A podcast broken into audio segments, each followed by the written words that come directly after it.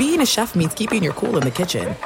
And with Resy Priority Notify and Global Dining Access through my Amex Platinum card, right this way. It's nice to try someone else's food for a change. That's the powerful backing of American Express. Terms apply. Learn more at americanexpress.com slash with Amex. At Bet365, we don't do ordinary. We believe that every sport should be epic. Every home run, every hit, every inning, every play. From the moments that are legendary to the ones that fly under the radar. See for yourself when you sign up today and get $150 in bonus bets when you bet just $5. Whatever the sport, whatever the moment, it's never ordinary at Bet365. 21 plus only must be present in Ohio. If you or someone you know has a gambling problem and wants help, call 1-800-GAMBLER. Terms and conditions apply.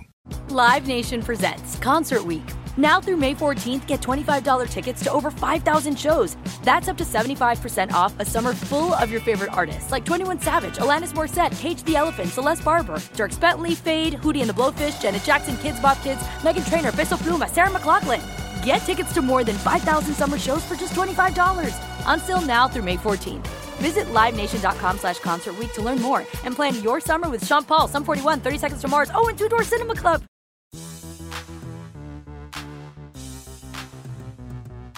What's going on? Welcome into the Monday edition of the Pelicans podcast presented by SeatGeek. I'm Daniel Sallerson alongside my co-host Jim Eichenhofer.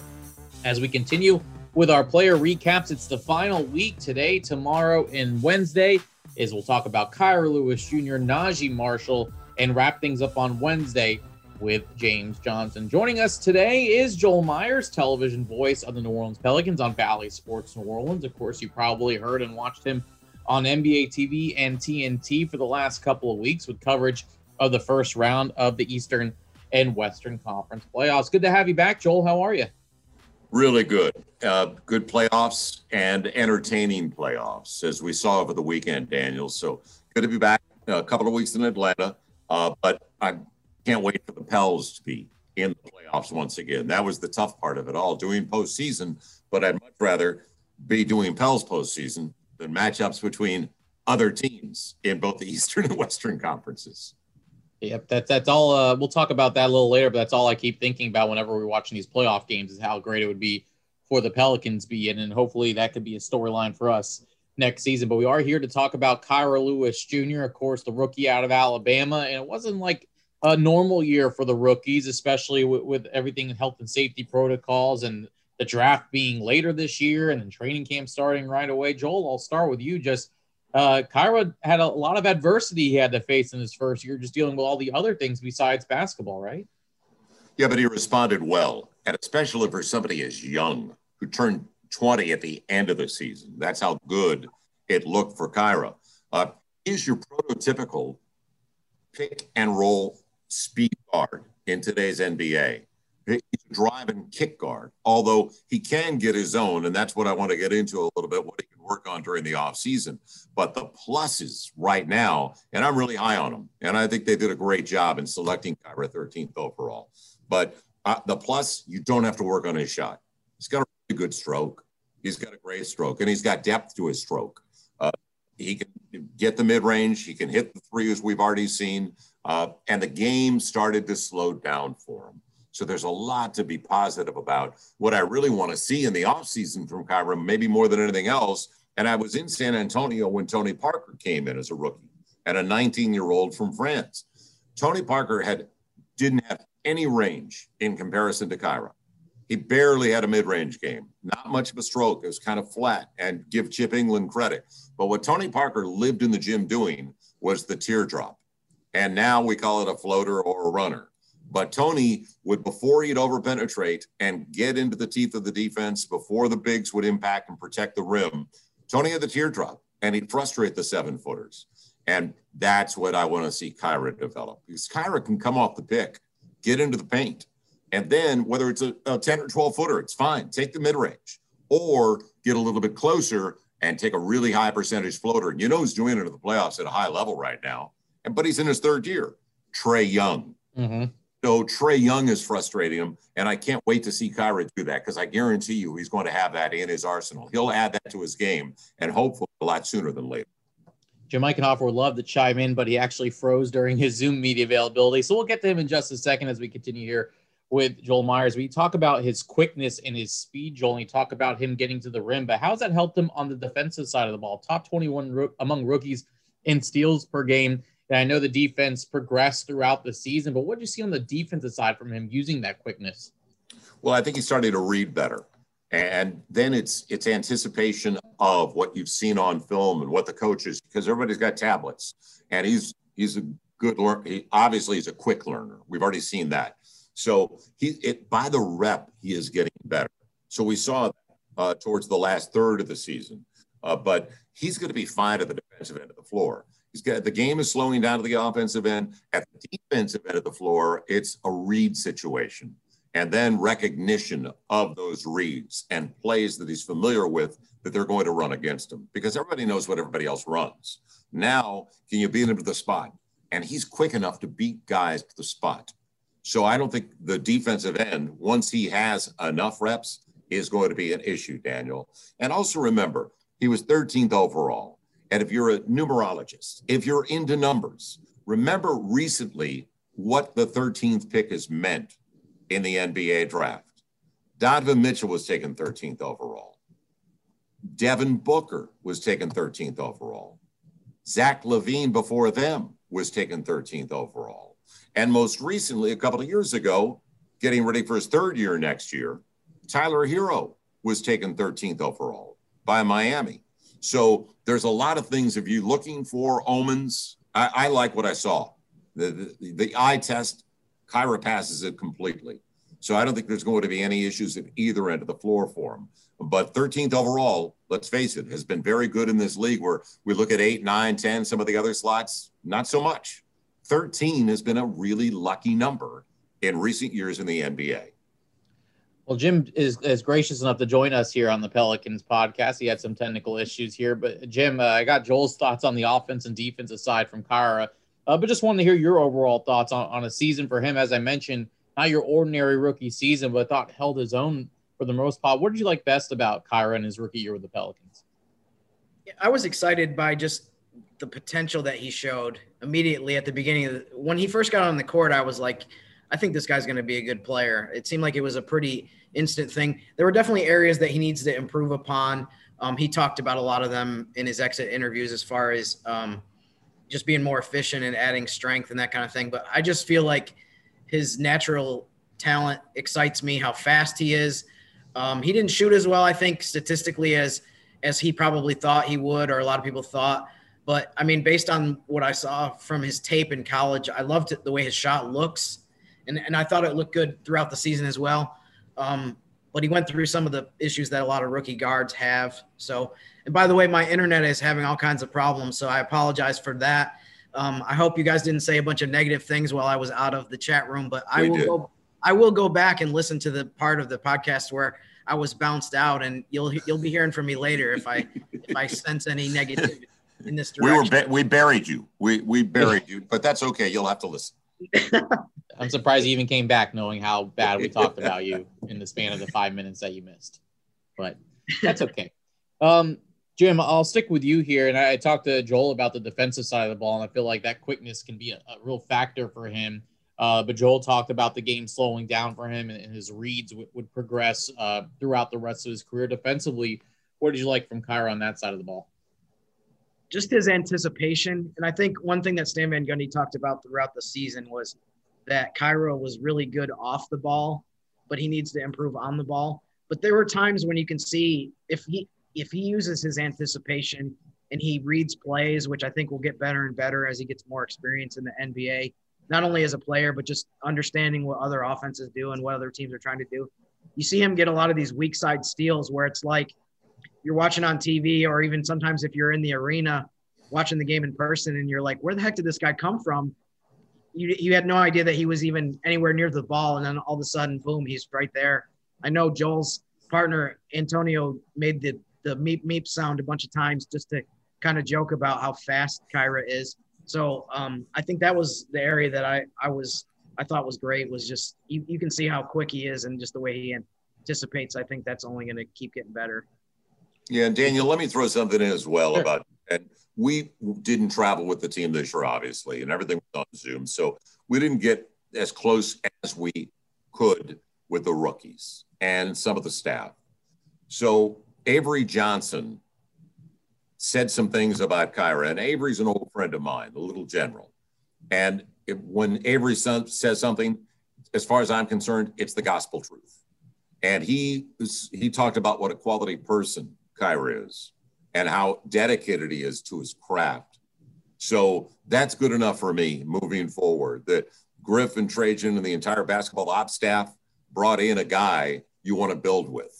And that's what they're trying to develop the environment, the culture that you need to succeed to grow organically.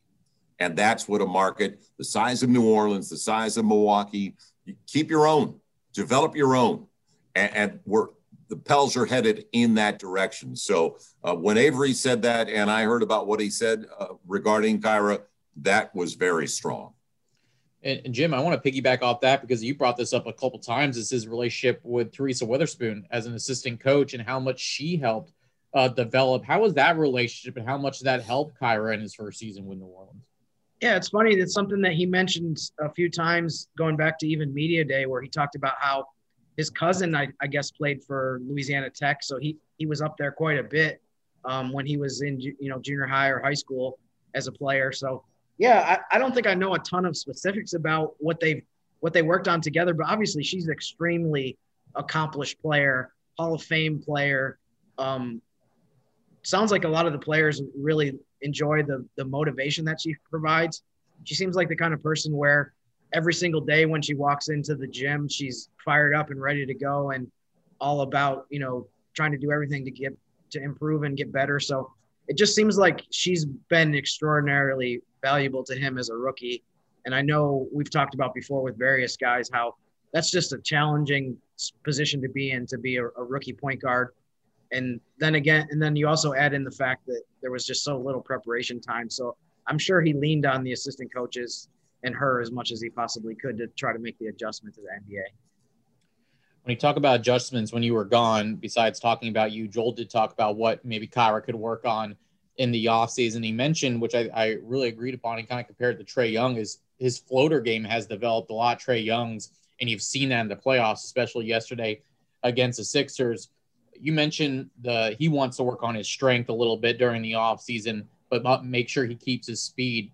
Jim, when you're looking at his game towards this offseason, what are some of the things you want to see from him come year two? Yeah, he mentioned adding weight and, you know, obviously muscle. Um, maybe we can take him out on one of our dinners out to some places and load him up on carbs and that kind of thing. So that that might be fun. But I don't think he's. I'm not sure if he's in New Orleans this summer. He probably will be for parts of it. But let's let's take him out in some of these places that Joel, as we all know, Joel is the the biggest expert of restaurants in New Orleans. So maybe we can do that. But other than the the the physicality and adding to his frame, I think um, Stan Van Gundy talked about what you just mentioned as far as improving his finishing skills, whether it's floaters or shots in the paint. That was something that he struggled with um, over the course of the season. He had some stretches where he was good at it, but then he had some slumps where he didn't um, shoot very efficiently. So um, he shot high 30s from the field and low 30s, mid 30s from three point range. One of the things that I noted in the season review that I wrote about him um, is that his numbers actually field goal percentage or and shooting percentages were very similar to what Nickeil did as a rookie. So I think you kind of hope for and expect that kind of jump as far as you know just bringing both of those those areas up. He's also an incredible free throw shooter. I didn't notice this until I really looked at the numbers that he was 29 I think he was something like 29 for 30 in the last 30 free throws that he took. So you can see that the makings of a very good shooter are there with him. He just has to apply it to, you know, from the field and from the three point line and just being more consistent. Yeah, and let me throw in something on on uh, Kira wants to add weight. I'm there's a lot of guards that have toned properly without adding a, a lot of weight. And whether it's Steve Nash or whether it's Allen Iverson, we can go down the list of guys that have utilized their speed. You don't want to put on too much muscle. Uh, Kevin Durant has been the same guy since he came into the league. He is not, and granted, he's not a speed guy, but it'll come naturally, I think, with Kira because he is so young, who just turned 20. I think his body and the, the maturation physically of Kira will come in time. It doesn't have to be overdone. So I, I think he's really in a good place right now, working with Teresa, as you mentioned, working with Tom and Aaron and the entire uh, uh, sports science team that the Pels have, which is one of the best in the NBA. I think they'll take it a step at a time. They're not going to rush into anything with Kira because they're sitting on a really, really talented young man all I can picture right now is Joel being the team nutritionist and how thanks troubling the team would be if Joel was the one recommending what this team eats. We'd load up on carbs, wouldn't we? exactly. We'd be eating good, that's for sure. I'm not sure if the team would be feeling so hot before each game, but nonetheless, um, before I let you two go here as we uh, wrap up our player recaps this week, uh, we mentioned the playoffs, and, and of course Joel was in Atlanta for the last couple of weeks doing the first round and we're off to a good start in the second round, at least I would say, with Nets Bucks, and then uh, the, that Hawks uh, Sixers game yesterday w- was really fun to watch. Uh, Joel, I'll start with you and end with Jim. Out of the the four game four matchups left here in the semifinals for both one, uh, which one is intriguing you the most? Which one are you are you kind of anticipating here, even with some game twos beginning tonight with Brooklyn Milwaukee? Well, I think a couple are going to go deep.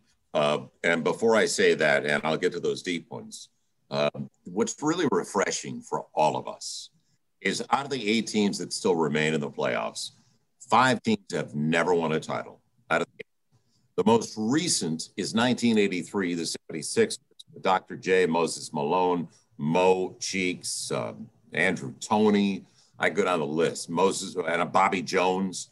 So then you go to the Bucks, their most recent and only one, Kareem and Oscar, the Big O, in 1971. And the Hawks, they were still in St. Louis. It was 1958 with Bob Pettit and that group. So I think it's really it's great to see because over the last 37 seasons, only 11 franchises have won championships in the NBA. So I think it's healthy for all of us now and, and a beginning, hopefully, that it's because that's what's so great about the, the NFL. There's always somebody who pops up in the NFL we see a team that you didn't expect and they're in the Super Bowl. Out of the 32 teams, you can say the NFL does have parity. Oh, there's some teams that get to the, the playoffs year in and year out, but there's always the, a team or two that shocks you in the NFL. So I love that fact in the NBA this year. Five have never won it, and three, you got to go back a long, long way. Now, uh, I think Atlanta Philly is going to go deep because I think everybody discounted Atlanta. I didn't because they have so much shooting. It's incredible the way they can space the floor. And Trae Young, you can't measure the guy. He's like Iverson. He's got a huge motor. It's incredible the way he is playing right now. Uh, the other game, the other series that I do believe will go long is Bucks and Brooklyn, and I hope the Bucks prevail. Just for the all the, the everybody in the small market should be rooting for Milwaukee right now. Okay, that and and then Clips and Utah could go deep, and I want to see in matchups. The Clips went small, against Boban, Marjanovic, and Porzingis. And I want to see if they still try to go small with Blake Griffin at the five, whether they use Zubac, if they're forced to use Zubac uh, in that matchup with Rudy Gobert. And then another, I'm rooting for Phoenix. I have to tell you, they haven't been for 10 years. And it's so refreshing to see a team that hasn't been there for 10 years get to the second round. And I think they will win the, the series with Denver because it'd be a different story if Jamal Murray was there. But I am rooting for Phoenix. I think it's a great story for the NBA and kind of a redemption run for Chris Paul, who was cast aside when they didn't want him in Houston anymore, sent him to Oklahoma City. Look what he did there. He got them to the playoffs. And the Hall of Famer Chris Paul has now elevated everybody, including Devin Booker, who's an all star, who's an all NBA talent. So for us, to me, it's refreshing. It's exciting right now, Daniel. That's how good the playoffs are. You know, Daniel, I, have been known to not answer your questions that you've asked on some of these podcasts. That's accurate. First, yes. The first, what I want to do is answer the, your question and say Denver Phoenix of the four series is the one that I'm the most anticipating and the most the one that I'm most excited to watch. Fantastic. Because I, I know if I started rambling, I was never going to get back to that. So therefore, right off the bat, I'm, I'm answering your question. Excellent. Um, in terms of the playoffs overall, I mean, Joel touched on a lot of the reasons why I'm extraordinarily happy with the final eight teams that in the field that's left. I mean, the as he mentioned, the, fact that none of these teams have won a championship in a long time, I think, is great because it's always good for the league overall to have some new teams and new fan bases that get to celebrate and be part of that um, incredible experience. I mean, Philly is the most recent champion of the eight that are left, and that was 1983. So that's pretty amazing. That probably, I'm sure that this has never happened probably in the history of the NBA where you're in the final eight teams and none of them have won a championship in the last 30 years. I would say that there's no way that that's happened before. So that's great. But I think even more to the point of the future of the NBA, um, people always obsess over which teams are in the finals because they want the most amount of people to watch and that kind of thing. And they, I, I love the fact that there's a bunch of new stars now that are are getting to make their name and getting to be on this big stage. I mean, you go from Donovan Mitchell to Devin Booker to Jokic um, to Trae Young. I love the fact that there's all these guys that are in their early 20s in the first maybe four or five years of their career or even younger than that that are getting opportunity to become bigger names. We have to develop um, new new stars. Some of the guys that have been around forever are not aren't going to play forever. So I think that is um, is one of the things that I like the most. I'm ecstatic with the way that the West has has gone so far. I, I, Joel mentioned the small market thing. I feel the same way. I, am rooting for some of these teams that um, are from some of the cities that don't get a lot of attention and or places where they've had stars depart. Um, Denver is an example of this. I know this is going back a few years, but with Carmelo Anthony leaving, um, I, I just I just really like the fact that we have a chance to see so many different, so many new faces and and that kind of thing. I'm I, I'm loving this I think really the Clippers are probably the only team from like a, I mean Brooklyn too, obviously from yeah. a huge market. But one thing, one of the things, quick thing I I think about the Nets too is, I understand why people don't root for them, and I mean to be totally honest with you, I don't want to see them win based on the way that that team came together. But the people that I am happy for, and this may be partly because of my background, I'm, I am happy for the people who are new were New Jersey Nets fans who stuck with them all the way through um, there there are I know it's not a ton of people compared to Knicks fans, but there definitely are a group of people who rooted for the Nets and and finally you know have a team that's a championship caliber type outfit. I know that uh, that's not going to make people want to root for them, but at least for that that portion of fans, I'm I'm happy to see that they are finally getting rewarded for many years of misery that they dealt with when the team was in New Jersey. a great point that you made, Jim. Uh, when you talk about so many people are obsessed with ratings and how it's going to turn out with what teams are in and what teams are out. I feel like with these eight teams left, I feel like it's going to be so much better for the NBA because you are kind of getting a little bit of a breath of fresh air where this snaps a streak, I think, of what, eight, nine straight years of whether it was the Lakers or the Warriors or the Spurs or the Heat being in the NBA finals. You're going to get two different teams. And I feel like people are going to watch no matter who, which two teams are in it um, especially how everything went down in the bubble last year. There's going to be, you've seen the crowds, whether it's Philly, Atlanta, you're starting to see these teams get the home field advantage that they've been cooking for for the last two or three months. So I'm with you. And I, I think it's going to be really exciting. I was in Phoenix a couple weeks ago and, you know, we tried to go watch a game, couldn't get into any of the bars because it was packed with Phoenix fans. I feel like it's a kind of rejuvenated that city a little bit on the basketball term. So uh, I'm looking forward to these these four series. I think all of them have some intrigue in it. So we'll see what happens uh, come these next couple of weeks here. Yeah, Daniel, don't forget this since uh, 2011. This is the first time LeBron or Steph hasn't been in the finals. So right. nice to see new, fresh faces that Jim was just talking about. And you know, one other quick thing too. I think it's great. Joel talked about the NFL and parity, how it's a lot more unpredictable. I think it's great that there's a team that Phoenix is a two seed. They didn't even make the playoffs last year. The right, Jazz are right. one seed. If you go back even a year or two, I think there were a lot of people who said that they don't.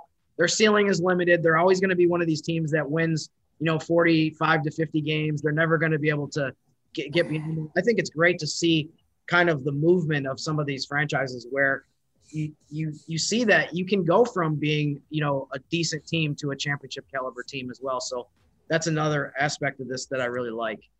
Yeah, some great points by both of you. I'm glad we had both of you on to discuss Kira Lewis Jr. and, of course, the NBA playoffs. Still two more days left of player recaps. Tomorrow, Will Guillory will be back to join us to talk about Naji Marshall. And then Jim and I will put a bow on the player recaps on Wednesday with James Johnson. Uh, we'll have a podcast for you on June 22nd as we get you ready for the lottery. Then we'll take a break and then we'll have some draft previews as well. I'm sure we'll bring back Joel for a couple of those. Joel, I really appreciate the time. It's always great talking Pelicans hoops with you, and of course NBA hoops. And uh, I'm sure our discussion will continue off about the NBA. But really glad to have you on the podcast today. Thank you, Daniel. Absolutely. All right. Until tomorrow with Will Guillory for Jim and Joel. I'm Daniel Sallerson. Thanks for listening to the Pelicans podcast presented by SeatGeek.